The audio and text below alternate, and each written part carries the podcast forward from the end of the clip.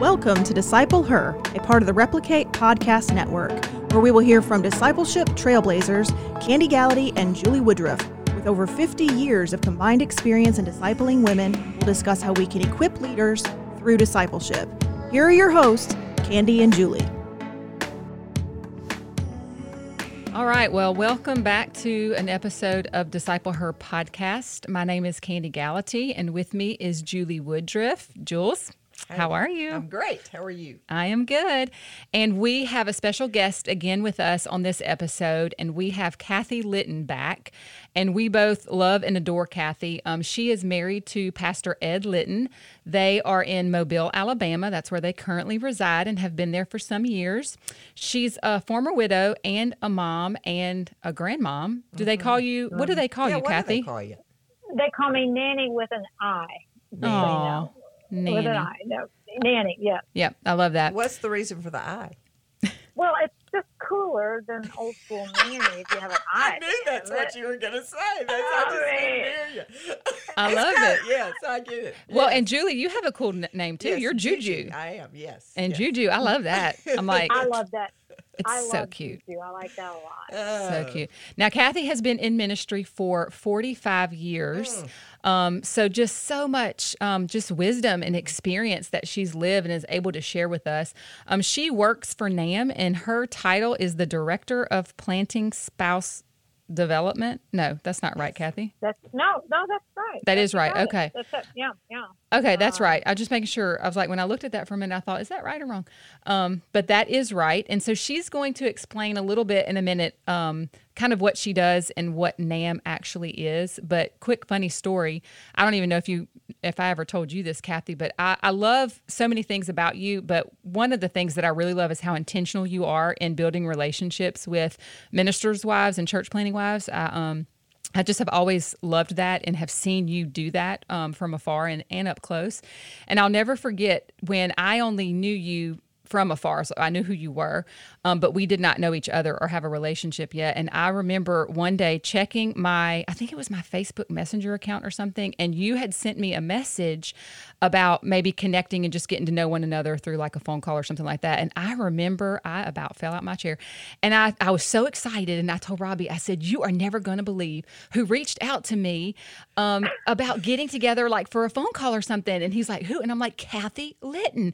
And he was like, really? And I'm like, yes, the Kathy Litton has reached out to me about getting to know me. And I was so excited. But what I loved is just, you've just always been intentional to build relationships with wives that are in ministry. And I just feel like that's precious to me. And I know to so many others, how the Lord uses you in that way. And so I didn't know if I'd ever shared that with you, but the day that you sent me that message was very exciting for me. And then I think we ended up connecting and talking like on the phone a few times, but anyway, I just loved it. So what you do makes a difference. I just want you to know that in the lives of wives all across our nation. So, well, I really appreciate knowing that. You know, Ed and I talk about this quite a bit at the ages that we are, especially being around younger leaders and you know, more especially being around church planners. There's a lot of reverse mentoring that happens as you age, really, Kandi. This is true. And, like, for us to stay fresh and green, and Tom talks about us staying fresh and green, part of that is connecting with these generations below us that are really in different contexts, too. Yeah. But, you know, we can get locked up in the ways of our generation, but things are changing so quickly. And I feel like the people my age that are really staying fresh and green, they are – And I say this with humility, they're willing to learn and want to connect for the basis of that as well, not just to encourage them, but there's something mutual in that. And that has been really life-giving to us. That's anyway. So good. That's a good word too, just like hearing that, you know, like as we age and as we grow in ministry, we're never growing beyond. Like there's always room for growth there and for us to learn from, you know, different age groups and categories. I love that. Kathy, tell us a little bit about what you do and tell us about NAM. And then after that, we're going to just kind of jump into the calling of pastoral ministry and like what that looks like in our lives as wives. Okay. NAM is an acronym that stands for North American Mission Board, and it is a ministry of Southern Baptist life. And what this mission board does is to reach into the United States and Canada, and for all kinds of things, but primarily for me, it's church planting, that we are planting churches in the United States and Canada in unreached areas, which could include Atlanta because there's a shortage of churches in Atlanta, Georgia. So don't think it's just in the West. It's all across both of these countries.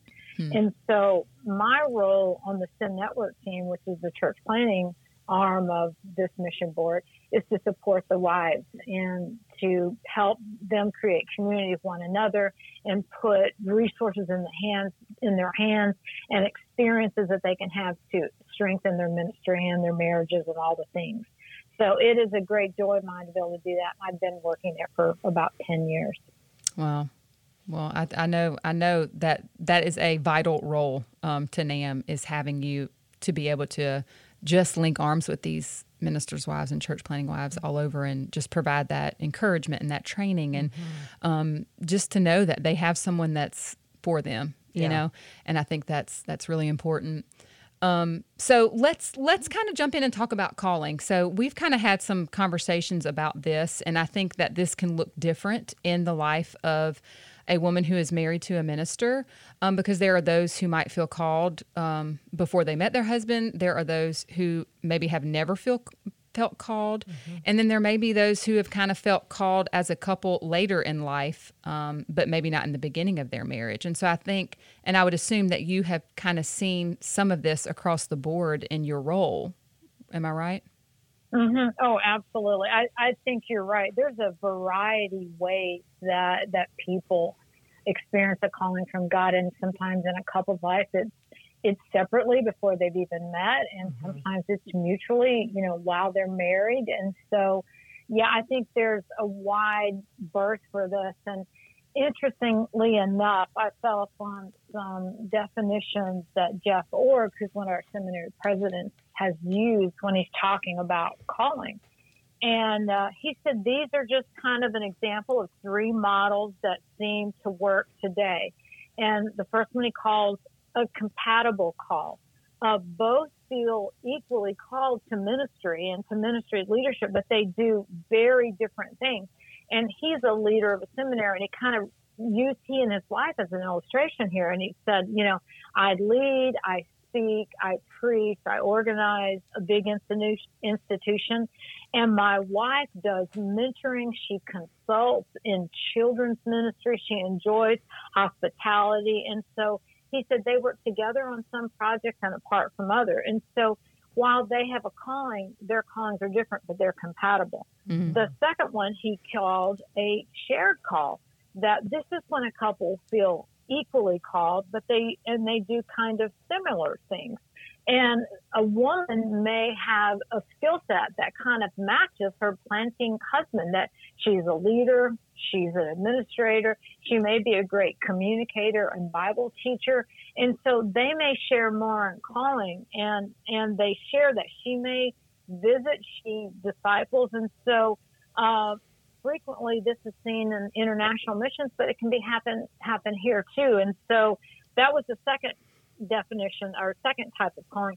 The last one is called a supportive call, where he may feel called to ministry, but she does not. But even though she doesn't feel a call to ministry personally, she can't go back and say that at this point in time, God called me to do this. But she is fully supportive of her spouse, and he just happens to be a pastor. And so Jeff talked about how he had seen a husband and wife do that well for like 40 years. And that she taught Sunday school, she sang in the choir, but she really did not feel any personal call herself, and they existed in a very healthy way. And so I just think his thoughts give us some things to think about when we think about calling. This is so good. I know. Like, and Kathy, do you think, I mean, I don't know that we even hear the word calling as much as maybe we did when you and I. Do you think that? We didn't use the word calling? No, we did use, I heard the word calling more maybe when you and I were at that stage, but I don't hear that word used as much anymore. Do you feel that? And no, yeah, I do agree with that. I don't even have an explanation for that. Yeah. Now I know, you know, in our world with church planning couples, we do want to see our wives have a calling because they are going through really difficult circumstances. And now her calling may fit in one of these categories, but that she does need to have a sense of a word from God or whatever language she wants to use, because this is something without her full support, it could be really hard to do. Yeah, and I think even defining calling, you know, is important. And I think that would be, and y'all can weigh in here or change it if you want to, but just knowing that God has a call on our lives means we've heard from Him, and that is a calling to a specific or a special type of ministry. How else would you define that? Mm-hmm.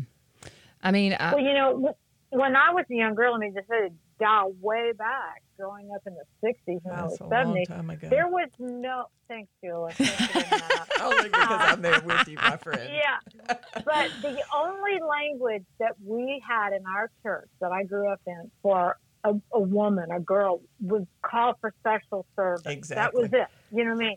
And I remember I had that call in my life. I didn't grow up in a ministry family. Yeah, me too. I didn't have any big vision for what any of this would look like. But did I say I was called to ministry? No, I didn't even have that kind of verbiage. Didn't even know what it was. But yeah. I didn't know what it was. And so, and then when I met my husband, Rick, who had been a pastor at 17. He started pastoring a little country church at 17. And so we met when I was 19, he was 20. And so there it was. You and me, that calling came to fruition in that spot right there. Yeah. Yeah. Well, and I'm thinking, okay, so my spiritual birthday is very close to in a couple of days. And so I'm like so excited about that. But I remember, so I've been a believer, I would say it's almost 20 years. So Friday's going to be 20 years that I've been a believer. And I had made a profession of faith when I was young, like 10, 11. And as much as I could understand, I think only the Lord will be able to tell me when I get to heaven one day if I was truly saved at that age or not. But my life did completely change, in May 21st of 2001. And I knew, I didn't know how to say it or phrase it. Mm-hmm. And so I had no idea to say that I was called to ministry. But I knew very early on that there was an increasing passion and desire inside of me to serve the Lord more than just coming to church every week. Mm-hmm. Do you know what I'm saying? Like I knew, I had no clue what that looked like. Now looking back, I could say the Lord was totally calling me to ministry. I just didn't know how to say that or what words I would have used to say that. And then obviously what I did in the meantime was I served the Lord in every way I possibly could. So you name it, I did it for like the first 4 years of truly like surrendering all to the Lord. And then it wasn't until when I met Robbie that the calling began to take shape, you know? Mm-hmm. And so it was like I knew that there was something there and that he wanted me to do. And I just had no clue how that was going to look. So all I did was serve until it became clear. Yeah. Mm-hmm. You know? Similar for me, yes. I same way. I worked at a camp, I remember, when I was a sophomore in college, and I had already sensed God calling me. And yet, and this is funny because I said I would never marry a pastor, and guess what I did? I married a pastor. Yeah, and so I'm with you that the calling took on shape and form once I got out of seminary, married Sid, but we have all both sensed our separate callings, and yet, as I think you used the word shared callings, Kathy, kind of is how I would describe ours for sure.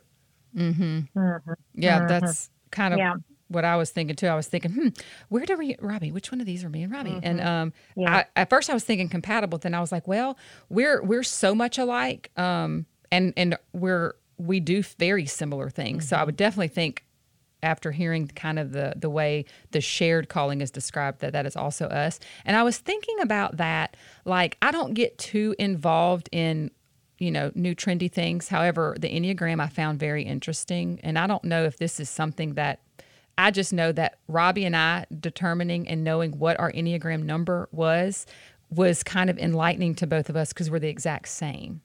And I think, from what I've heard based on the research, it's kind of rare to have someone who's married to someone that is the like exact number as them, you know, which I guess in some ways could be good, in some ways could be bad. But I just found it helpful in our callings and the things that we do to kind of know what we were alike in and what we weren't, you know? No, I can see that. All right, we're gonna take a quick break, and we are gonna be back to finish this conversation in just a few. As you lead your disciple-making movement, the Replicate Network provides ongoing practical training and a community of like-minded church leaders to help you and your church thrive. Each month, you'll get frameworks, a Q&A time with Robbie Gallaty, and access to our online forums and groups. We will provide you with prayer and personal support, practical resources, discounts, and benefits as you seek to make disciples who make disciple makers. Check out the Replicate Network today at replicatenetwork.com. All right, we are back. As we finish this conversation, we've been talking to Kathy Litton just about what it looks like when you're called in ministry in that role. And we have talked about a couple of models that are very successful when it comes to thinking about pastoral ministry. We have the compatible call, the shared call, the supportive call, all look a little bit different, but are all very effective models for ministry. And through talking, there's also a model that doesn't seem to quite be as effective. And so, Kathy, can you share a little bit about what that model looks like? Well, this model does create some hardship. And this model is when a wife might say to her husband, I don't feel called, and I don't want to be involved in leadership with you. And that is really challenging. And there are some options to really processing that reality. And one may be the asking ourselves, is God really calling us into this? If she feels so strongly that she doesn't have a call and she doesn't even want to be involved. And so God may not be calling this couple. The other thing to think about is one partner needs to wait and to see if God might clarify. You know, maybe the husband needs to wait to see if God would clarify a call and give this thing a little bit of time. Now, obviously, no pressure needs to be placed on, you know, any woman in this spot, but give God some time. And, you know, ultimately, if a wife stays in this posture, then it may be that God's not calling him. I mean, we don't know these circumstances, but I just think these are things that someone needs to consider if a woman feels that way about a call to ministry. Mm-hmm. Yeah, that's so good. And I feel like, you know, and I definitely don't know all the answers here by any stretch of the means, but there, I do believe, and we've just talked about it, but there is a calling, and how we might live out that calling is going to be different for every single wife that's married to a minister. You know, and that's what we see in some of these models that we've talked about. You know, for instance, someone that is in a supportive model, you know, their calling is to support their spouse who's in ministry, and that is going to look different for them than it may look for me or somebody else, you know, and that's okay. Like there's not necessarily a box to fit into, you know, and I feel like, you know, and I love to use the word, there's so much creativity, because like I even think about when you read the Bible or when you journal or when you're, you know, when you're abiding in the Lord, there's so much creativity with that. And I would say that for a calling in ministry as well. Like there is, there's not a cookie cutout necessarily, but there is a lot of creativity in how we live out that calling to support our spouse. And like, I think as I grow in ministry and as Robbie and I grow in our relationship and just in our marriage and in our family, I realize more and more the importance of my calling, and how at the end of the day, and I've said this before, but I stand by this, but the Lord could take away every extracurricular thing that I'm able to do, whether it's writing, blogging, you name it, podcast, whatever it is. The Lord could take every single thing away, and if I was only supporting Robbie in his calling of being a pastor's wife, I would love that. Do you know what I mean? Like, I feel like out of everything I am able to do, to me, that is number one and most important to me, because I realize it's so much bigger than me. Do you know? And what is it that God is allowing me to come alongside Robbie and support him in, that he would not be able to do what he was called to do if I wasn't doing that. Yeah. And that is a huge, it's a privilege to be able to do that, but that's a huge thing for me, you know, and to realize the Lord has entrusted me to come alongside of him. And therefore, what am I doing to support him and to help him in any way, whether that's doing his laundry, do you know what I mean? Or cooking the meal, or having the house look somewhat decent when he comes home, or, you know, and here's the thing. I feel like this might be dumb, but for me, I feel like it's in a way ministers to Robbie. Like, there's not a lot I would ask of him, like around our home, because, you know, he's obviously doing other things. But, you know, taking the trash out is kind of a big deal to me. So I'm like, I do everything else. I just need you to take out the trash, you know. That's really all I ask. But listen to me. I will walk by that trash can. And we have two trash cans in our kitchen just so that we can have more trash in there. And I will walk by that trash can sometimes, and that thing's not taken out. And I'm like, I have a choice here. Like, I could get really upset about this, you know, or I could completely change my mindset and say, you know what, I'm going to bless him today, because not that he's not lazy by any stretch of the means. He is preoccupied with other things. Yeah. And and sometimes I can get upset about that. And I could be like, look, will you just take the trash out? But there are other times, and it's probably just my own frame of mind that day, when I walk by the trash can and I'm like, you know what, I'm going to take this trash out just to bless him, and he don't have to think about it today, you know? And as small as that is, I look at that as a way to minister to him, because it just takes one thing off of his plate so that he can go straight to a phone call or to a meeting and not have to just stop there in the kitchen and do the trash. And so I feel like that's kind of a dumb example, but there are so many ways I think we live out how we minister to and come alongside of our spouse, and how that is going to look different, but yet it's so unique, like, to each and every one of us. And I think that that's something the Lord's entrusted to us, and pressing into him and having him through his Spirit reveal to us what that should look like in our daily lives. You know? Yeah. No, that's powerful. That's very powerful. And I love it. As we kind of end this conversation, wouldn't y'all say, I mean, I think that calling is that thing that we always go back to, because ministry can be really hard. Yes. And there are days when you just want to throw in the towel, but if you know God has called you to it, and even, you know, if you're in a difficult situation, you know God has placed you there, it helps you to get through those difficult times. You know, I had a really strange thing happen. God just ran into my mind right now. We're talking. I've already mentioned that I became widowed at 45, and my husband had been a pastor of a church in Denver. And so in the following months after Rick's death, I attended a church locally by our house that wasn't part of our denomination. It was a non-denominational church where my kids had gone to school. And I was very convicted. I had 6 parents out of state. I was flying back and forth, and I wasn't doing what I'd always been doing as a pastor's wife. And so I joined a small group at this church, single mom small group, which itself was very painful. Mm-hmm. And I was so broken and so fragile when I went to that small group. And many of the women that came were very poor, and it was at night, and it was just a very different context.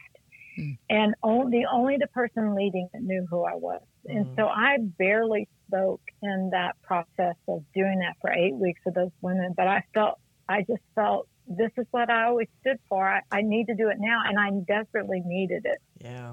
But at the end of it, and I said very little in this. This woman came up, and she had a very strong accent, and she's really hard to understand. And she said to me, and I'm trying to figure out what my next steps were as a person, right? I've been a pastor's wife. What does God have? Mm. And she said, you are very good at this. Mm. You should, she literally said, you should work with women. Wow. And I'm telling you, I almost melted on the floor. Mm. I couldn't believe, because my participation had been little, but I believe that God was confirming a different call in my life as a widow, as this now 46-year-old woman who didn't know what she was going to do when she grew up. Mm-hmm. And so God can confirm our calling in really strange ways. So good. And that was a very powerful personal turning point for me. Mm. Golly, I just love it. I mean, I love, the Lord has, when he has called you, that's irrevocable. Mm-hmm. You know what I mean? Yeah. Like he calls you, and through situations and seasons of life, it might look a little different, but there is a call on your life. And I just love that. I love it. Golly. And, you know, I remember Rick used to say this often. People ought to recognize the call in you as well. And even the source of that woman saying to me was very unlikely. Mm-hmm. She was a voice among some others. But I do think there's something to be said by that. And now I'm not saying people will run around you and affirm you, but along the way, I think part of knowing our calling is when other people see it in our lives as well. Yeah. Right. That is so good. I would say as we close out, the last question here, when you, in your experience, maybe what have you encouraged women to do when they do work full-time, or they're in more of a supportive role because they work and they have small kids, but they can't be involved on the ministry side as much. What would be something that you would say to encourage them, of maybe a way they could be involved, or maybe just kind of give them a new idea to think about? Yeah. Well, you know, I want to say these women represent, Lifewise done research on this, like 54% of pastor's wives work. And so this is a big population for us. And cost of living is extremely high in a lot of the places, especially we're planting churches. And so I would understand that part of your calling is work. I work full time. So my job is a full time job as well. And I understand that pressure. And I have to be, there's two things I want to say. I have to stay in tune to what God's called me to do. And then I also have to keep real expectations for myself. Mm-hmm. I have a tendency to overcommit and get the kilter of our life off center because I really don't have the time. I want to do more than I'm able to do. Mm-hmm. And I would think many of the women I'm talking to feel the same way. That's good. That we would like to be more involved. And I just think we have to be wise. I work in a student area now. I need to try to keep myself in that lane so I can focus on where I'm supposed to be. But I'm telling you, I'm always seeing something over here, over here, that I would like to get my hands in. But I need to know for like each month, each season, or whatever, where God has me now. And it could change, but I have to be comfortable in that. And I can't go back to what I used to be able to do when I wasn't working. I just can't look back there. And I can't look at everybody else that can do what they do if they're not working full time. So good. And I want to say that to a woman that's listening here. Don't compare yourself to anybody else. Mm-hmm. Find your place of service, whether it's visible or not, because only God sees what you're doing, and we should only care what God sees what we're doing. Amen. And even if your church has expectations for you that you can't meet, you need to take that off your plate as well. Yeah, that's right. And so get in the lane where he's called you, where it's not overtaxing you, that you are dinging other parts of your life by trying to meet someone's expectations.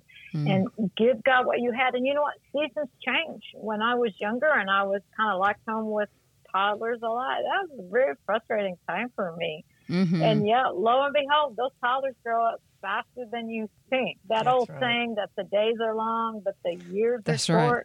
Yeah. That is truth. That is true. Yep.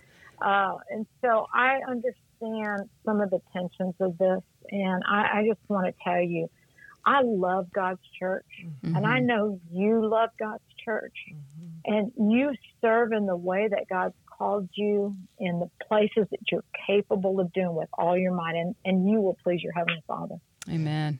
And I would say just one thing to add to this conversation as we close, because it's been so good.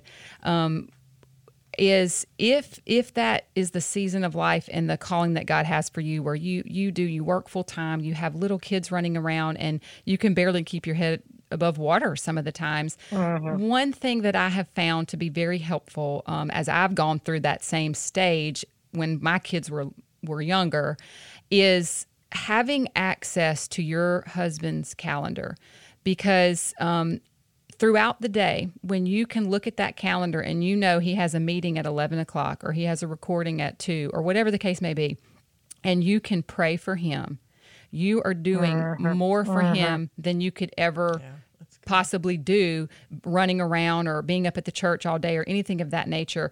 There is so much power in that, and that Robbie and I we have access to each other's calendars, and I can't tell you how many times, or even I want to pick up the phone and call him, and I'll glance at the calendar and I see that he's in a meeting, and I know exactly how to pray for him in that moment. And if you're on the way to work in the morning, and you know, you're a nurse and you're on the way to work, and you can look at that calendar before you hit the car, and you have 10 or 15 minutes in the car to just pray for your husband and for the ministry, that's huge. Yeah. And what even a difference we would see in our ministries and our marriage if we were maybe a little more serious about prayer. And so I hope that's a very practical way that might help somebody who you have that desire and you want to be involved, but in this season of life that you're in, you can only do so much. But having some time in the car or at home when the kids are napping to spend some time in prayer and know kind of what your husband is dealing with, it keeps you in the loop of what's going on, and it allows you to go before the throne, you know, for that. And I just think that could be just a really neat experience for you and your husband as y'all are living out your callings, you know. This is an exciting thing, you know, living out in ministry for the Lord in whatever way he's called you to do that. We praise the Lord for you. And I said this not too long ago, but I really believe the Lord has a special place in his heart for ministers' wives. He gets it, you know, he really does. He gets it. And so my encouragement to you is to press into him, abide in him, because in order to survive and thrive, you have to abide, and just be encouraged in your relationship with the Lord Jesus Christ. He loves you and he's for you. And Kathy, we can't thank you so much. We can't thank you enough for being on a couple of our episodes and just speaking into the lives of church planning wives and ministers' wives. And we love you, and we know the Lord is using you greatly in North America, and we're just so thankful for you. Mm-hmm. It's been a joy to be with you, ladies. Let's do this again. I know. This is going to be fun. Thanks, all right. Friend. Well, we love y'all, and we will see you soon on another episode.